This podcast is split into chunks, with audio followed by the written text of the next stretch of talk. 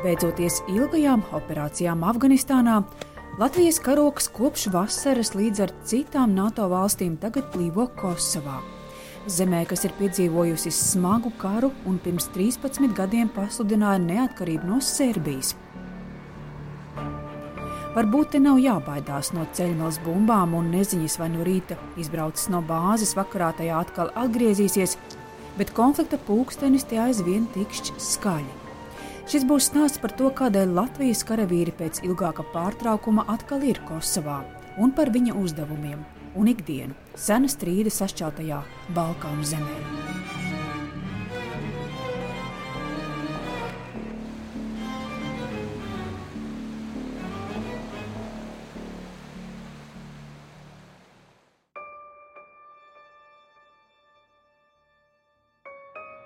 Ir dzēsters, bet saulains rīts, kad esam ieradušies Novaselo, NATO bāzē, kas atrodas aptuveni 20 minūšu braucienā no Kosovas galvaspilsētas Prištinas.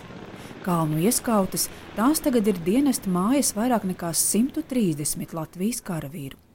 Pagāmā plīvo Latvijas karoks. Esam sasveicinājušies, iepazinušies, rīta darbi sadalīti un kopā ar kapelāni Ānu Dobeli vispirms iztaigājam teritoriju. Nu, tas eh, skrejceļš apkārt bāzē ir 2,5 km. Tā kā bāze principā nav liela. No viena gala līdz otram aiziet 15 minūtēs. Ja tur Afganistānā cilvēki izmantoja kaut riteņus, mopēdus vai brauca mašīnu, tad, eh, tad šeit principā visur var aiziet kājām. Bāze ir kā neliela pilsēta ar ceļiem, krustojumiem, alejām. Tā aizved uz kontingentu štābiem, kazarmām, sporta zāli, frizētavu un pāris veikaliem. Sorry, we were just checking the times. We'll be back okay, later. No problem, no problem. Un turpat netālu arī ēdnīca, kur maltīti gatavo pēc iespējas visām gaumēm. Bet, ja gribas ko pamainīt, tad lielā ēkā, ko mūsu karavīri jokojot iesākuši par alfu, var aiztaigāt arī līdz vietējo uzņēmēju izveidotai pizzērijai.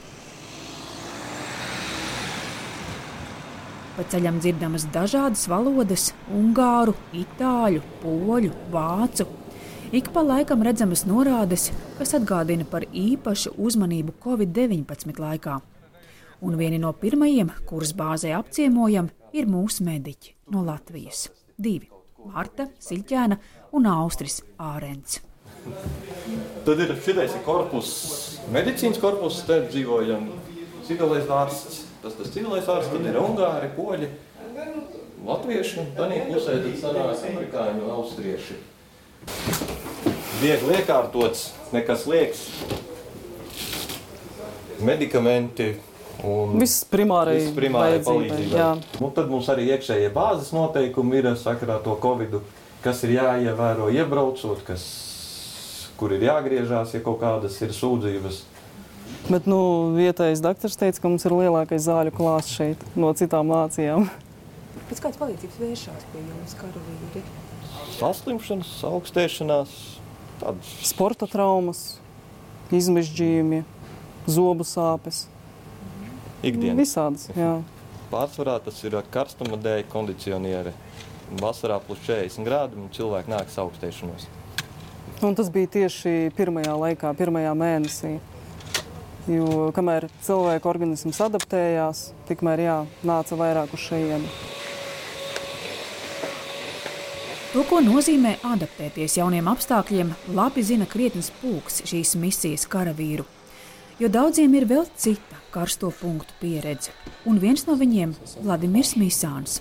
Viņam šī jau ir septītā ārvalstu misija. Aiz muguras ir Bosnija, Irāka, Afganistāna, Kopā ar kaprāli Kasparu Cāzeru Vladimiru satiekam tā sauktajā remonta zonā. Teiksim, tā, braucot šeit apkārt, arī dodoties uz Prištinu un uz tuvākajām pilsētām, asfalts ir labs un ceļi ir labi. Ko, protams, mēs nevaram teikt par kalnu reģionu, kur, kur dodas rotu patruļās.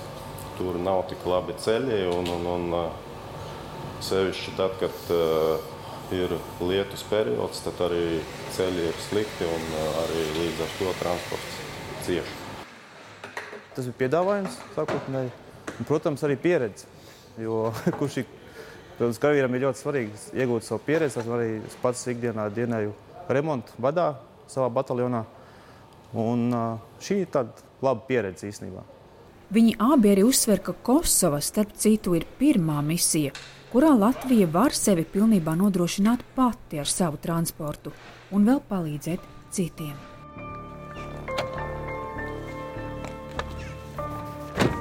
Un šī ir tikai neliela daļa no mūsu karavīru dzīves un uzdevumiem, bet mēs dodamies ceļā, jo patruļas ir tas, ko Latvijas karavīri veic ikdienu, dodoties uz kalnāno Kosovas un Serbijas robežu. Reizēm vieni paši un nereti šo uzdevumu veids kopā arī ar Kosovas robežas policiju vai Serbijas spēkiem.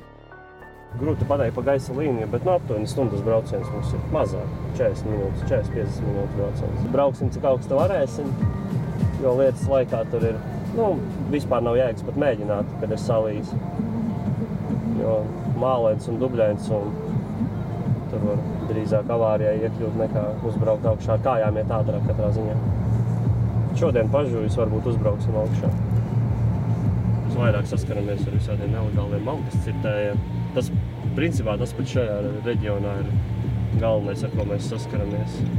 Kaži vietējie cilvēki, kuri ļaunprātīgi izmanto savus, savas iespējas un dodas kalnos uz grūti pieejamām vietām un cērt ārā mežus.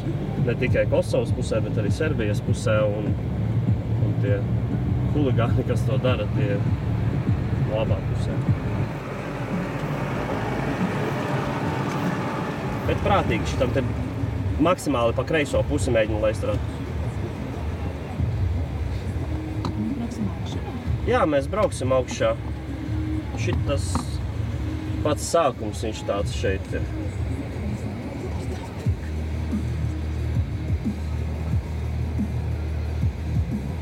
Tas ir jātiek cauri šai dubļu jūrai, tālāk jau ir pažuvis. Tikai akmens te rekur ir prātīgi.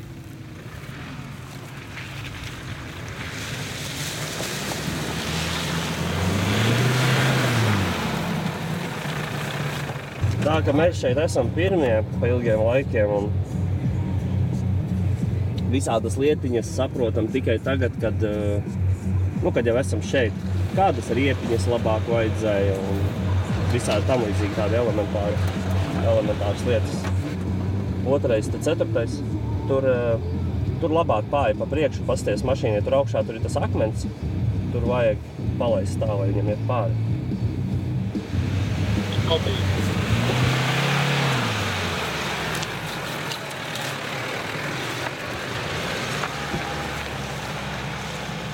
Jā, Mārcis paliek ar šoferīšiem, ņematies tālāk. Galvenais jums tagad dabūt mašīnu riņķī un viss.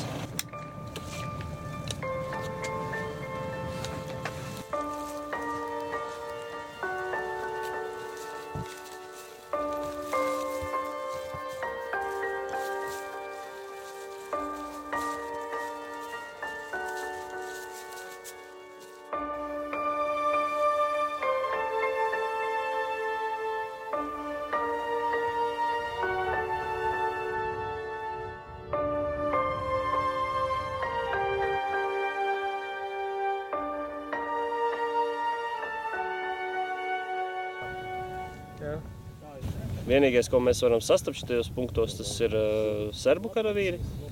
Reizēm sanāk, vismaz saskatīties, var ieraudzīt kādā virsotnē, ka serbu puiši steigā. Tajos punktos, kas robežojas tieši ar Serbiju, kas uz, atrodas uz robežas. Tā var satikt uh, meža dienestu mežā. Un, un, un, un, un. Robežas sargus arī laiku pa laikam uz ceļa var satikt, bet tā, ka viņi, tā, ka viņi rāptos tieši šeit pa kalniem, tā īsti nenotiek. Te robeža ir mierīga, un mēs dodamies uz vēl vienu punktu.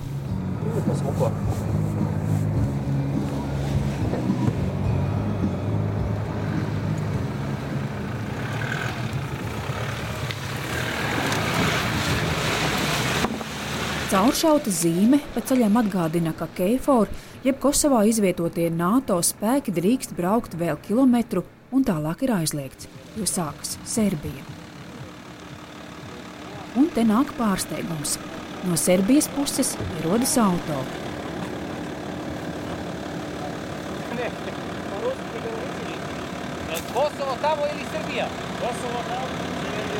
Vīrieši interesējas, kur ir Kosova un kur Serbija, tas neizklausās ticami un ir spiesti griezties atpakaļ.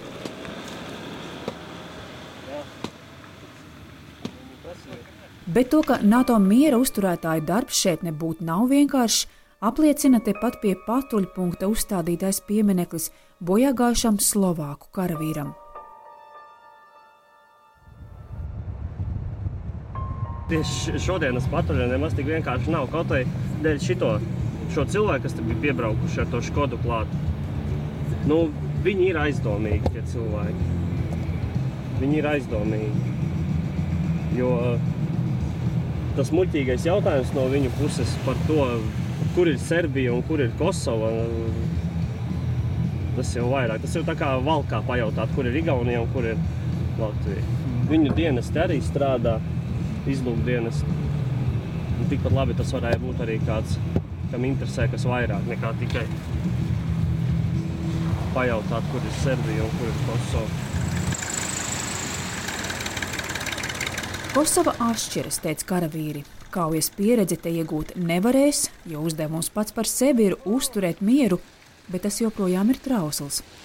Un to labi var novērtēt Dīdzis Seglītis, rotas virsseržants, kuram šī ir jau atkārtota atgriešanās Kosovā. Ja mēs iepriekš tur mm, uzdevumos ja, tur braucām, visādas tur ieročus nu, konfiscējām cilvēkiem un tādā garā, ja, tad tagad par ieročiem vairs mēs nedomājam. Tagad mēs palīdzam robežsargiem ar kontrabandu cīnīties un tādā garā. Ja. Kaut gan ieroči vēl tāpatām šeit ir diezgan daudz. Tas miers ir līdz brīdim, kamēr viņa nav. Un tas, kad mēs atbraucām šeit, mēs skatījāmies, protams, analizējām to situāciju, kāda ir bijusi līdz šim. Un mums visi teica, mierīgi, braukāsiet patruļās, viss būs mierīgi, skatieties, darat savu darbu, kaut kas var parādīties.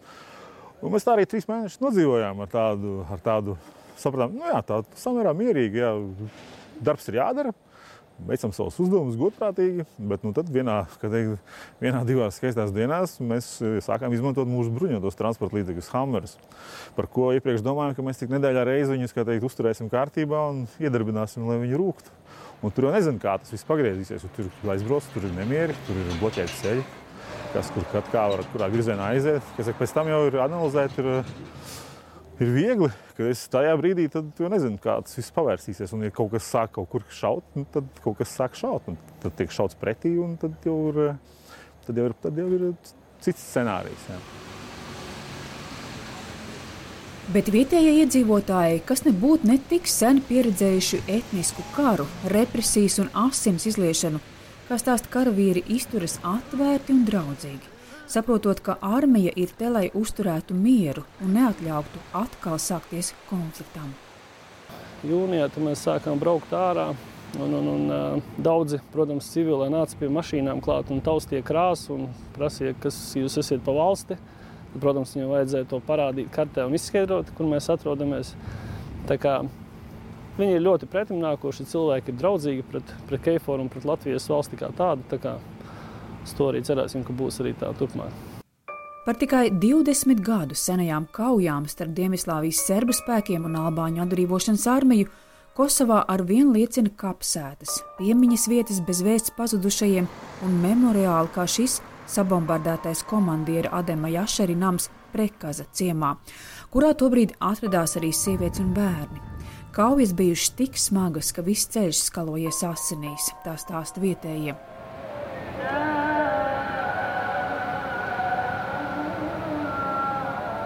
Kosova ir vieta, kur karu arvien atceras. Cik ilgi rētas vēl dzīs, un vai pienāks diena, kad kaimiņos esošā Serbija atzīs Kosovas neatkarību, pagaidām nevar pateikt neviens.